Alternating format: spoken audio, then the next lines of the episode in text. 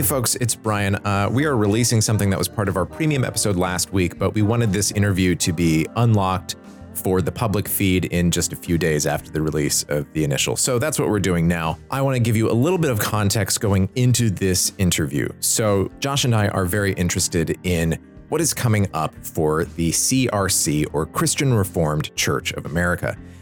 The CRC every few years has a synod meeting, which is the governing body of the denomination, and it decides certain theological matters which then determine policies that are either delegated to individual churches or managed by the denomination on the whole. Now, the CRC is a very small denomination. It's only about 200,000 or so Americans in it, but among those 200,000 or so are some incredibly powerful people, including the late Rich DeVos, founder of Amway, the world's largest pyramid scheme, who was also in the inner circle of the Republican Party until his long overdue death. Of course, these days, if you know the name DeVos, you know it because of Rich's daughter in law, Betsy DeVos, the sister of Erik Prince, the founder of Blackwater. Yeah, we are talking about billionaires, people who have the ear of politicians and party apparatuses who are putting a lot of money into changing America into their own vision.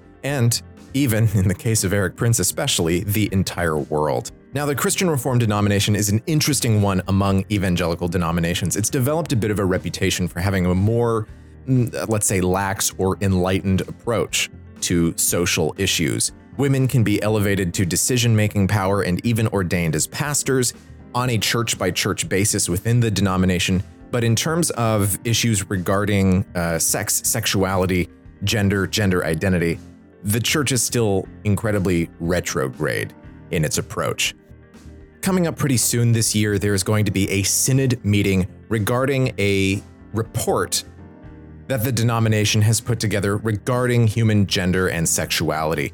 Now, their basic statement on sexuality and gender has not changed for the last 50 years. And I think at the beginning of this whole exploratory process, people were hoping that there might be some positive changes in the wake of uh, major social shifts of the early 20th century.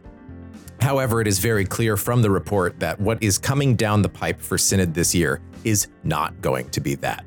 Anyway, Josh and I went to a Christian Reformed college called Calvin College, named after, yes, John Calvin. It is now referred to as Calvin University in a desperate rebranding. It is not really a different institution, it simply is in a greater need of students and is hoping that calling itself a university will get it more students, especially from overseas. And that place had this sort of quiet reputation for being more chill and more, if not institutionally accepting. It was an institution that was fine to just sort of lazily ignore if you were, say, gay, like uh, yours truly. And the student body itself was far more accepting. Now, in the 10 years since we were there, their student body has dropped by about 25% of what it was. And their faculty has dropped. They have been losing money for a very, very long time. And part of their branding has been bringing themselves closer to the stated ideology of the denomination which has led to a lot of very public controversy, especially in just the last couple of years. Calvin College is, of course, a Christian Reformed school, so we wanted to talk to someone who has been reporting very well on some of the issues that have been arising in the last couple of years. So we talked to Harm Venhuizen, who is the outgoing editor in chief of the Calvin Chimes, the school newspaper that has always been known, even now, for very good reporting even reporting that stirs the pot quite a bit at the institution, even in its more conservative years, back when Paul Schrader, yes, that Paul Schrader, was the editor in chief of the Chimes, and you can imagine what his kind of personality would have brought to it. That man has not changed. In the last few years, the school itself and even the student body has become a breeding ground for a lot more uh, radicalized right wing perspectives. There is now a Turning Point USA chapter on the campus there have been some high profile firings, and that's what we're going to get into with this interview. And yeah, sure, it just seems like this is just some small Christian college up in Michigan. Why does this matter? And it matters because I think what we see here at this relatively, quote, liberal Christian college, you know, this isn't Bob Jones or Pensacola University. This is a school that is turning further to the right, much like these more enlightened, liberal, relaxed Christian evangelical denominations, such as they even exist. This is important for politics going forward, and you can see how extremism is rising up even in more bland milk toast spaces than it was uh, to a greater degree than it was 10 years ago. And you can see how that is reflecting in our politics today. You can see uh, how things keep turning to the right. And we can see the failures of academic institutions and their financial breakdowns and everything like that. And this school is perfectly illustrative of all of that, I think. Because of its place in the culture, it, it, it acts as a sort of microcosm of everything else that's going on in the country. So, without any further ado, I think I'm going to hand this on over to Josh. See you later. All right. Well, uh, we are here for yet another extra special interview. Uh, and I have with me today here Harm Venhuizen, who is the outgoing editor in chief of Chimes, the Calvin student newspaper. Uh, and I believe you just graduated this past weekend, right? Yeah, just on Saturday we had the ceremony. Awesome. Congratulations. Thank you. So, the reason that I reached out to you in the first place is that we track a lot of things on this show that are to do with prevailing trends in culture, particularly to do with the reactionary approach to a lot of different things that are going on. And in this episode that we did, we specifically talked about the news and news reporting in the way that the news can either reinforce power structures or it can question them and speak truth to power. And uh, Harm, I know that you have been working pretty extensively during your time at Calvin on a series of different news articles to do with the health of the college. So before we get into that, why don't you just tell us a little bit about you, uh, what your story is, and uh, how you got into doing this stuff in the first place? Yeah, so I grew up in a small town in Wisconsin. Uh, it's called Burnett, a couple hundred people there. Um, came to Calvin because of my affiliation with the CRC. Uh, so I grew up in a Christian Reformed church, and yeah, Calvin, Dordt University, Trinity were kind of the options when it came to college. Right. Uh, so I came out to Calvin, uh, not really knowing what I was interested. In, came in as mechanical engineering and wound up switching into political science and philosophy because I realized I, I really enjoyed writing, um, really enjoyed these sort of discussions about, you know, the ethical and, and truth and what is the good. Uh, so got into political science and philosophy and then became connected with the student newspaper towards the end of my freshman year. Okay. Uh, just started getting a bit of an interest in it. So I put in an application to be a staff reporter. I came back the next school year and did an interview with the paper and got on uh, throughout my my time at Chimes, I've worked as a staff reporter, then as religion editor, uh, managing editor, and now in the past year, I've been editor in chief. Um, so it's really let me explore uh, some of those concepts of, of the value of truth and, and public good at Calvin. So yeah, I've loved it. Tell us a bit more about the CRC what its whole deal is, and also how the relationship between C- the CRC and Calvin College has affected Calvin's policies socially in terms of its student body. Yeah, so Calvin's the denominational school of the Christian Reformed Church. Uh, it was founded in 1876 by the CRC, and it was initially meant to be a, a seminary to produce CRC pastors. Uh, the denomination still provides some financial support to the university today, though that number has been dwindling over the past few decades. Um, at the beginning of the fall 2021 semester, uh, every semester or every every school year, they put out a report um, detailing the different demographics of the student body. And Calvin's first year students were 28.4% affiliated with the CRC. So that number has also been shrinking for a long time, as I'm sure you know. And it's created this really interesting environment at Calvin where you have a, a strong adherence to CRC policies and values because of its affiliation, but only about a quarter of students are from that background. So, in terms of specific policies, uh, the one that I've really been involved with this past semester uh, are Calvin's policies against LGBTQ plus relationships, sexual activity, those sort of things. The CRC as a denomination assumes a position of uh, the the way I hear it commonly summarized is love the sinner, hate the sin.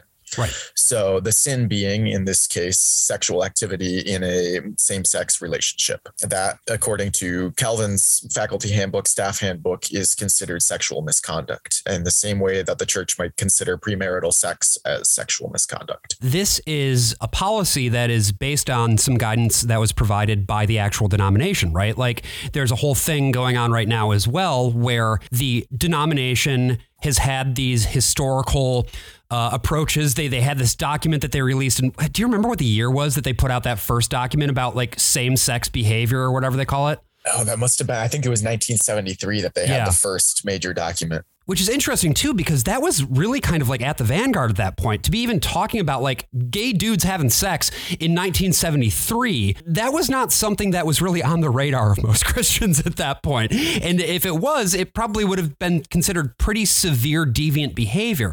So at the time, the approach of, well, the same sex attraction in and of itself is not necessarily a sin, but it is a sin to have sex with somebody who is the same gender as you, is sinful. In, in its way, that was almost progressive for the time. Uh, as fucked up as that is, but it's we've be, we've come a ways since then, and they are just continuing to reinforce that approach in the denomination, right? Yeah. So when that policy first came out, um, I think, yeah, like you said, a lot of people saw it as a progressive move. Uh, there's lots of people who thought it would would continue down a path towards a more accepting stance. And Right. today, um, it seems for a lot of students at Calvin, uh, a lot of people involved in these discussions, that it's not enough and that that position is outdated uh, and needs to go one way or another. Either it's all a sin or it's all not a sin because of the connection between orientation and action. Right. And there's a vote that's going to be coming up at Synod, which is the denominational meeting of the CRC this summer about whether or not to accept a new document that would basically just once again uh, reaffirm this policy, right? Yeah, so that's a really interesting controversy right now. The uh, denomination put out a report from one of its study committees, I believe in 2018. It was a couple years ago. It's been put off by COVID. Uh, but they said that the denomination's position on same sex marriages, on human sexuality, is already confessional because of, of groundings in the Heidelberg Catechism and, Right. and other creeds that are held dear by the CRC. And so for it to be already confessional would imply that anybody who signed a, a form of subscription, so that's elders, deacons, um, the, the professors at Calvin University are required to sign a, a similar form of subscription, even though they're not technically considered office bearers of the CRC. It would retroactively imply that all these people are in agreement with the stance on human sexuality. Up to this point, they've seen the denominational st- stance as you can disagree with this as long as you abide by it in your teaching, in your practices Right, at your right, right. church. So yeah, that would that would cause a lot of difficulty for some professors at Calvin. Um, 150 or so signed a letter when the report came out saying that they were in disagreement with it and and didn't think that this should be a confessional stance. So that's a, a pretty significant portion of Calvin's faculty. Right. And just to clear this for people who don't follow the ins and outs of denominational politics very closely, which is probably many of our listeners, like what is a confessional stance and what is the significance of that? Yeah, so for it to be a, a confessional stance, it's it's kind of a, a make or break issue. Um, it's it's something that we confess as members of the denomination that we all hold to be true, and that just doesn't fly for some people right now. Um, uh, a number of years ago, a few decades ago, the, there was controversy over whether or not there should be female uh, pastors and office bearers in the CRC. And rather than make it confessional, they went the other way and said, "We'll let churches decide on a on a church by church basis or on a on a classes basis." So uh, the decisions with with female pastors and, and female office bearers have been disseminated to lower levels, and this is going the exact opposite direction and saying, "Let's make this decision for every congregation, every person in our church. If you're in our church, you're confessing that this is what is true. It's not up for debate." Right. And I actually remember I was in attendance at Synod when they were having those conversations. Um, I actually, at the time, was just kind of curious about where these things would go. And there had been a series of uh, pressure protests toward the denomination with regard to this particular thing. And so I sat in on synod that year, at least for the part where they were debating it, when they when they came to that decision, when they came to the decision to basically devolve it to the classes level rather than making it a confessional issue. So why is it then that they can't or, or won't, maybe more accurately, take that approach to this? Why is it that people within the denomination are pushing this so hard as a confessional issue? There's a lot of pressure from either side to make a, a firm decision. Uh, these churches are all aware of each other's business in a way that that historically hasn't been. And i think in part due to the the presence of, of media organizations covering these types of things. So uh, chimes actually ran an article uh, i believe two years ago about Neland avenue crc and they had a, it's a it's a crc church in grand rapids that had appointed a deacon uh, who was in a same-sex marriage. And that was very controversial across the crc and you had churches from all across the country and even places in canada uh, writing in with their opinions on it. So everybody was, the, was, was this the first like lgbtq person who was appointed to that sort of position in the denomination? To the best of my knowledge, yes. Okay. I would have to do some fact checking on that, but I believe that's accurate. Uh, and so, yeah, everybody heard about it throughout the CRC and had their own opinion on it. And it's not enough, I think, today to just have the, the policies in your church govern your church. Right. It has to be denomination wide. Otherwise, you, you feel like you're out of agreement. You don't feel like you're in a denomination that represents you well. So, everybody wants their way um, to be the way for the entire denomination. And yeah, there's this this wide expectation that there will be a, a, firm decision on it. And so there's a lot of pressure from either side. The CRC uh, in itself is, is rather divided on these issues. You have congregations, you have classes or classes, classes, um, classes, classes. you have classes that, that take different stances on this. And um, all of them are writing in letters and stating their stance to the denomination right now, expecting that there will be a decision on this. In the classis, by the way, again, for our listeners who are not familiar with the ins and outs of uh, denominational politics, a classis is basically the lower level uh, organization that a group of churches will be, belong to a class. It's in much the same way that a Catholic church has like diocese. It's a, it's a similar kind of situation. Yeah. So in that way, you get a lot more of the, the geographic, demographical representation, and you right. can have very conservative classes and not so. So yeah, it's interesting. And one of the most liberal ones, it's worth noting, is Classis Grand Rapids East, which is, of course, based out of Grand Rapids, Michigan, which is the home of Calvin College. So, you know, you've been on the ground reporting about this stuff. What sorts of things have you heard from people about this? Either, you know, probably a lot of it from students, but also some from other people. Why is this such a high stakes thing for people I mean, on either side, what are what are the perspectives in that regard? Yeah, so you have a, a significant portion of, of, people in the CRC who feel like if the denomination decided that this stance against same-sex action or homosexual action is is confessional, that they just can't have that in their church. They can't go to a church that believes that that says you can't marry your spouse in a in a gay marriage.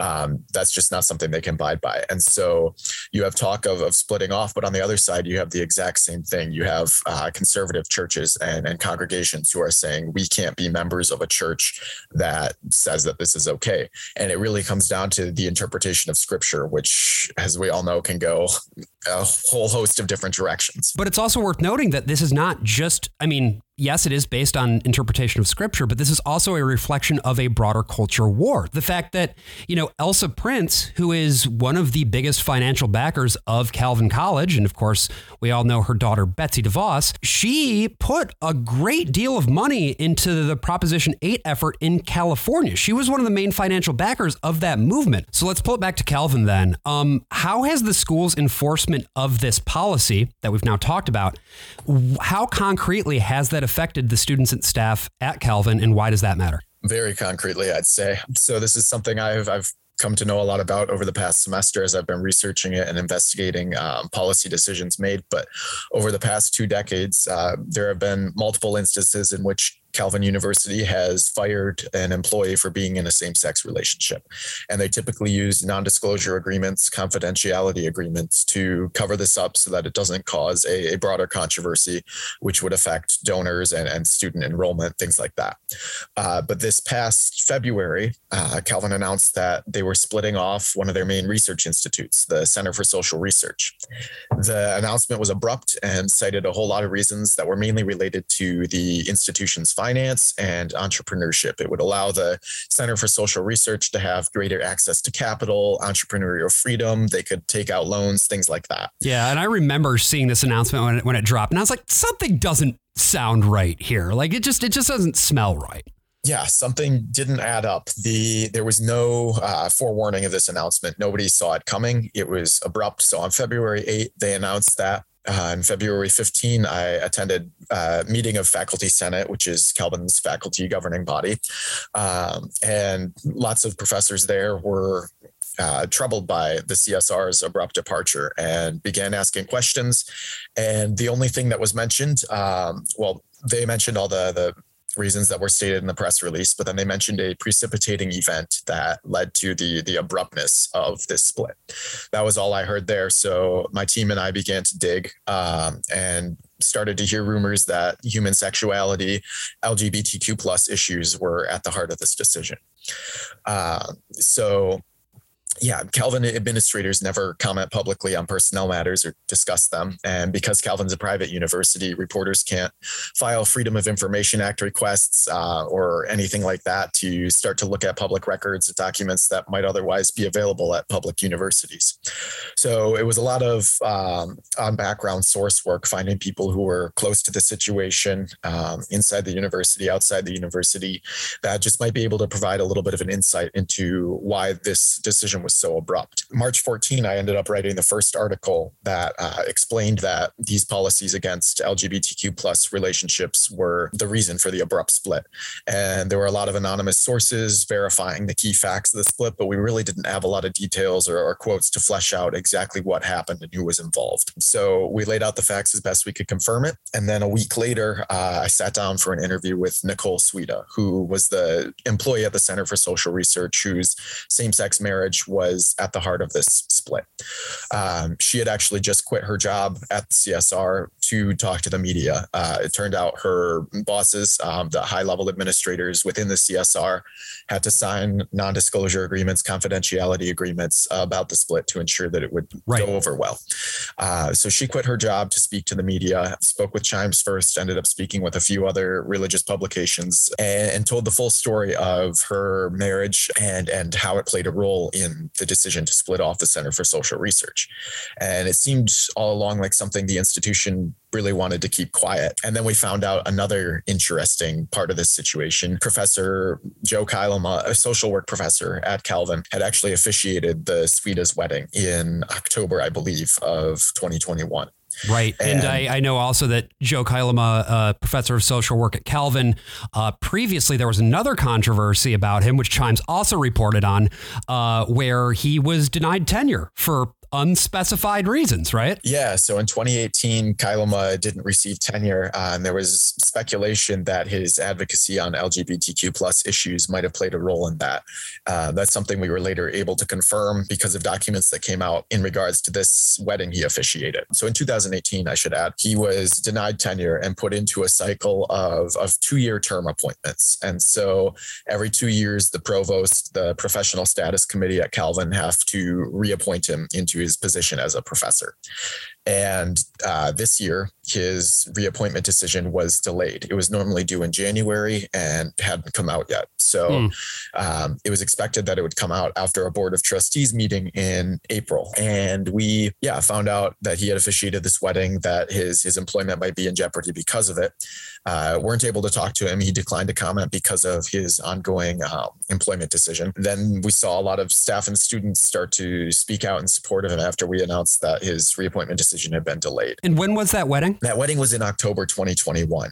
Okay. And according to documents we um, obtained in late April, Kuilema's reappointment decision actually was uh, it was recommended that he would be reappointed by his dean by the professional status committee, and that that was early December. And about a week after that recommendation was made, uh, new evidence arose. Somebody gave the provost a photo of Kuilema officiating this wedding, and they went back on their recommendation and did a complete reconsideration of his file because of the role that LGBTQ plus advocacy had played in his um, 2018 tenure decision. So, wait, hold on.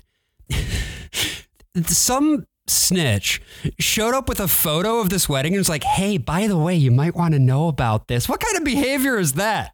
That's wild. That's wild behavior. Good Lord. Yeah. And that behavior really um, shows the the split there is among Yeah. Calvin's faculty, Calvin's constituents, Calvin's students on these issues. You have a large contingent of Calvin's student body, of Calvin's faculty body, who say, "Hey, we need to be more affirming as a church. We need to welcome LGBTQ plus students, and not just for their orientation, but in their relationships and with all all that that orientation might entail."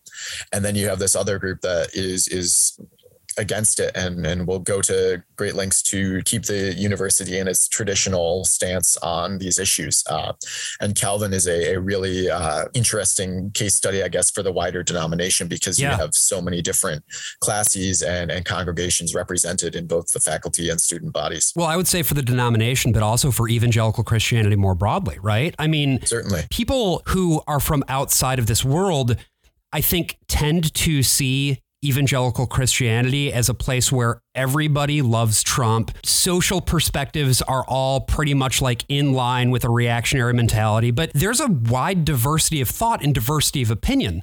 The thing is, though, right now we're at this inflection point where these two ways of seeing the world are just coming at heads with each other. And unlike perhaps in the past, there's no way to find any compromise about it. It is becoming a confessional issue. It is becoming an existential matter, right? Definitely. And you see these two kind of mindsets where uh, one of the phrases you'll hear a lot around Calvin is reformed and always reforming. Uh, as a reformed denomination, it's our, our duty to continue to consider new issues in light of, of new revelations, whether that be through scripture or through cultural, social things that are changing. Uh, so that's one side of it. And the other side is yes, we're a reformed institution, but there are certain things we interpret through scripture that are, are fixed, that cannot be up for debate, that are confessional. And so those are really the two mindsets, the reformed and always reforming and the, the traditional mindset. And you see that across evangelical Christianity. There's this divide of, of what do we do with, with hot button social issues? Do we engage with them or do we set ourselves apart from the broader culture as a, a tradition? Based on what you've heard from people, I'm really curious to hear this. For for people who come down on the side of this is a confessional matter, we need to, you know, reinforce as part of one of the bedrock components of our denomination that same-sex attraction is okay, but, you know, same-sex sex is not, you know, we can't have gay marriage, that kind of thing. Why is this such a fundamental thing? Why why this specific issue? Why do people get so passionate about it? Yeah, that's a, a really interesting question and one I've been asking a lot. I'm not sure I have a, a super clear answer on it, uh, but it seems that the people who say this is the issue, the hill to die on, uh, see this as the church being pressured by by society by culture which is Right. moving in a direction that they believe is not in line with scripture and so uh, if the church were to to become more affirming on these issues it would it would water down what they believe scripture says and Right. so I, I don't think it's necessarily uh, this is the only issue um, and the only issue we're going to make confessional or the only issue that matters, but this is the political issue right now that, Right. that's popular and debated. And so if we don't take a stance on this, if we don't make this confessional, we're giving in to society. you know, we, we could we could sit here and talk all day about the ideal of what Reformed Christianity even means, but I feel that certainly with what I grew up with, the idea of Reformed Christianity is very much to your point of like Reformed and always reforming, rather than setting the world aside and refusing to engage with it and creating our own version of the world. The idea instead is that we ought to be addressing it, reshaping it, and figuring out what the most just way is to provide for the most people and also try to create the kingdom of heaven here on earth or whatever. And I guess it's just different ways of doing that project. And again, it falls down largely along partisan lines. Yeah, that's been a, a really interesting thing to observe. Um, exactly like you said, they they both see a grounds for their interpretation of, of scripture and and engaging with these issues or not engaging with these issues of drawing back. And it, it does tend to fall along these party lines because of how politicized all these issues are. What did that process look like? You've already talked a little bit about how you, you know, did a lot of interviews interviews on background. You were able to secure some documents. In practice, like, did you run up against institutional resistance? Were you finding people who were like, hey, you probably shouldn't talk about this? Like, what did that look like? Calvin's administration never comments publicly uh, or, or gives any information really about personnel issues. So there was certainly the, the standard resistance there of we can't talk about this, we can't comment on this. And that protects everybody involved. You know, there's there have been instances at Calvin where a professor committed misconduct, but because the administration won't speak about that, that professor is uh, protected. Uh, it also protects the university, though, from situations like this in which controversial decisions were made that they want to keep quiet. So there's certainly always that resistance when dealing with this. But uh, yeah, there were also people who said, "Why are you pursuing this kind of story?" Um, especially after the first couple articles went out. Why is it worth dredging up all this muck? Uh, you're only going to hurt the institution. There's there's been an interesting uh, contention around: Do you mm. support institutions or do you support the truth? Uh, yeah. do you protect this church, this denomination, this college that you're you've been with for a long time that you love dearly uh, against bad publicity against declining enrollment and, and, what this bad publicity might do for that? Or do you pursue truth? Do you pursue uh, you know a chance to to address these issues publicly? And where do you fall on that? As a journalist I, I think truth is is one of the highest goods that anyone can pursue. I think that as an institution transparency accountability should be in the center of discussion very very highly valued. And so that's one thing I've really pursued in my time at Chimes is how do I get conversations about truth and accountability more into the, the forefront of faculty's minds, of, of students' minds, of administrators' minds? Uh, how do I get people thinking about how they can be more truthful and transparent as an organization or as a person? So yeah, I'd certainly fall on the truth side of that debate, but I can see the the emotion behind uh, the people who say, "Look, we love Calvin. I've worked here for two decades. I've worked here right. for three decades. I've supported this institution with hundreds of thousands of dollars." Dollars. I don't want to see it fail because I believe in its mission, despite the the controversy around the LGBTQ plus issues or the LGBTQ plus students who are hurt by these decisions, and that hurt is never acknowledged publicly. That's something that I'd love to hear a bit more about too. Is as you said, the hurt caused by these decisions, because obviously yeah, institutionally, you can protect something's reputation, but without the work that you and Chimes have been doing on this, the voices of the people who have truly been impacted by this and, and have had harm done to them, both emotionally and like to, in terms of their own bottom line, like people have lost jobs. What sorts of things have you heard from the people who have been most directly impacted by this? And what do those stories mean to you? Yeah, there is a substantial portion of Calvin's student body uh, that is LGBTQ plus, and we have a uh, it's students. Oh, it's it's Saga. I can't Saga, baby. remember the the exact uh, what it stands for, but Saga is Calvin's. Um, yeah, student org for LGBTQ plus issues. It's affirming. Um, it provides a, a, safe space for these LGBTQ plus students to uh, speak with each other, and yeah, just it's it's a support group in many ways. Um, and so they'll do campus events and they're pictured on Calvin's website prominently. Uh, but students get to campus, and from what I've heard from a lot of LGBTQ plus students at Calvin um, in reporting on this, is they get to campus after having seen these pictures of Saga online uh, and and hearing "You Are Loved," which is Saga's slogan, uh, and thinking that Calvin is a, a, very affirming place for them to get a Christian education. And on the ground, the reality is different. They find that, um, from what I've been told, Saga can be a bubble for some students in which uh, you feel like, yeah, maybe I'm supported and affirmed in this one place, but the broader campus is not that way. And so it, it, can be really harmful to LGBTQ plus students to see in all the promotional materials that Calvin is affirming and then get here and find out that the reality is different um, or can be different for some students. So those students can often be hurt uh, by that. And those students, uh, LGBTQ plus students, affirming students, students for whom this is a, a major part of their lives, a, major issue to them, uh, were really hurt to find out that Calvin was acting on these employment policies, that Calvin had these employment policies because they're not publicized. Yes, they're oh, available sure, in right. a hundred page faculty handbook, but they're not publicized. And so you have these students coming in with no idea of this, but you can sometimes have staff and faculty who also enter the university not knowing about these policies. And yeah, they sign on. It's it's kind of like a checking the box on terms and right, conditions. Right, you right, might right. Just sign the document without reading all hundred pages of it. And so Nicole Sweda, the employee whose same sex marriage was at the center of the CSR's departure from Calvin, uh, had been a student at Calvin for four years uh, and said that, yeah, she might have gone somewhere else had she known what the reality was going to be. But in her time at Calvin, she found a community and she began working at the Center for Social Research. And it was a place that she felt affirmed, that she felt safe. Uh, so she began working there after graduation. And that change from student to employee uh, really was shocking for her because uh, the policies began to apply.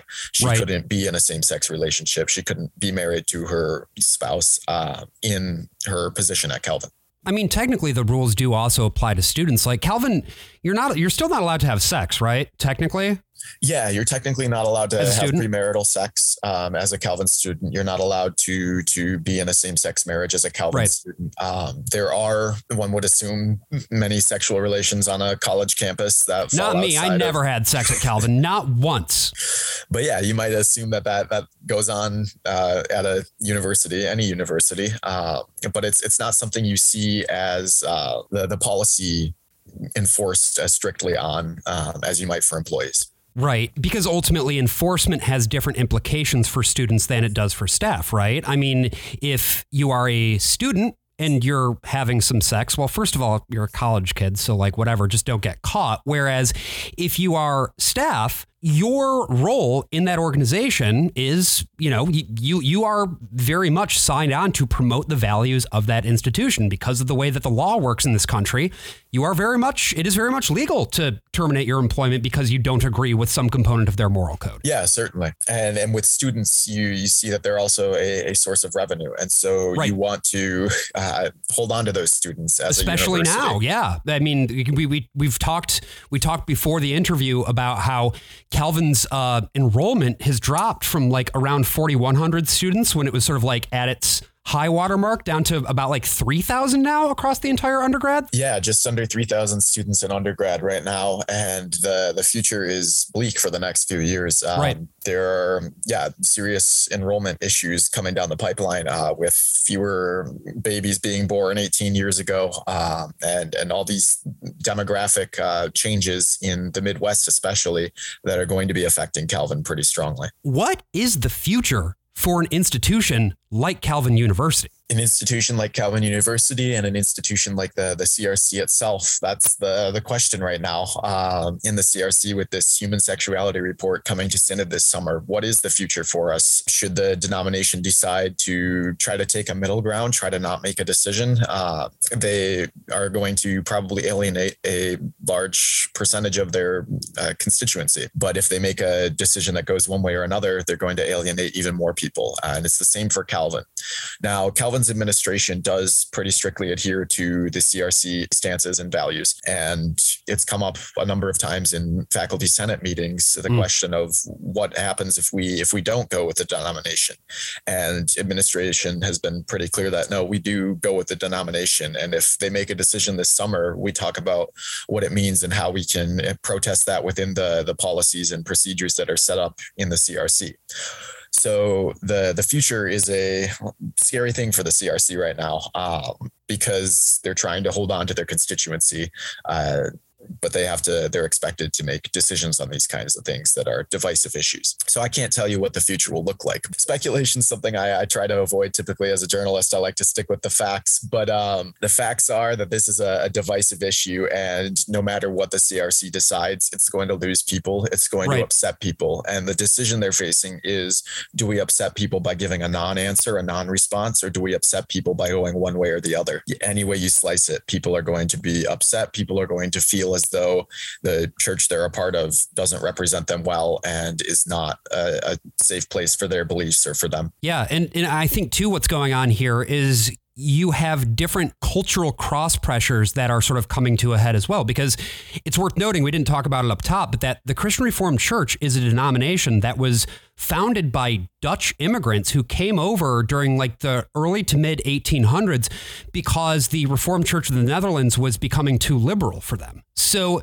the, I guess, reactionary mindset is to an extent baked into the denomination, but that doesn't mean that everybody comports with it. So you have this conflict between people who want to see a future that looks more like the past that they remember versus people who believe that their faith implores them to be more accepting, more open. It's, it's such an impasse. I think that this conflict here is in many ways representative of what is going on in the broader landscape around evangelical Christianity, which I kind of mentioned a little bit earlier, right? Where different groups of and this this is something that has been brought to the fore by the Trump era as well, right? That like what it means to be a Christian in political society in a way that is true to your own beliefs is something that increasingly is being proscribed based on whether or not you go along with the broader reactionary project. I'm curious to hear like what you see as being the trends in sort of the journalistic landscape right now, particularly with regard to uh, evangelical Christianity, reactionary politics, or however else you want to look at it.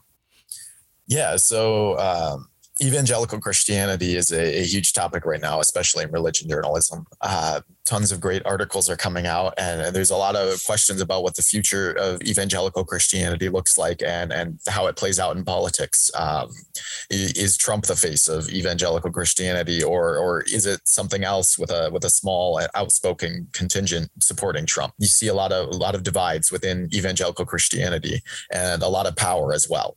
But what you haven't always seen historically is is transparency and accountability um, which i've talked about earlier and think is one of the most most important things for institutions to have.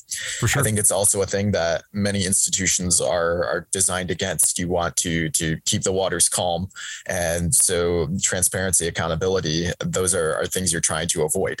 Um, and I would note too, in, in evangelical Christianity specifically, there's a there's a long history of very powerful evangelical organizations unraveling completely once somebody started picking at the actual story. You can see that with like um, with Jimmy Swaggart. Uh, journalism in evangelical Christianity can often be viewed as a sort of enemy trying to to erode these institutions. Uh, personally, I, I think that institutions can be strengthened by accountability by coming forward and saying these are our wrongs. We're seeking to address them, uh, but not everybody sees it that way, and for good reason, as you've mentioned institutions can be unraveled.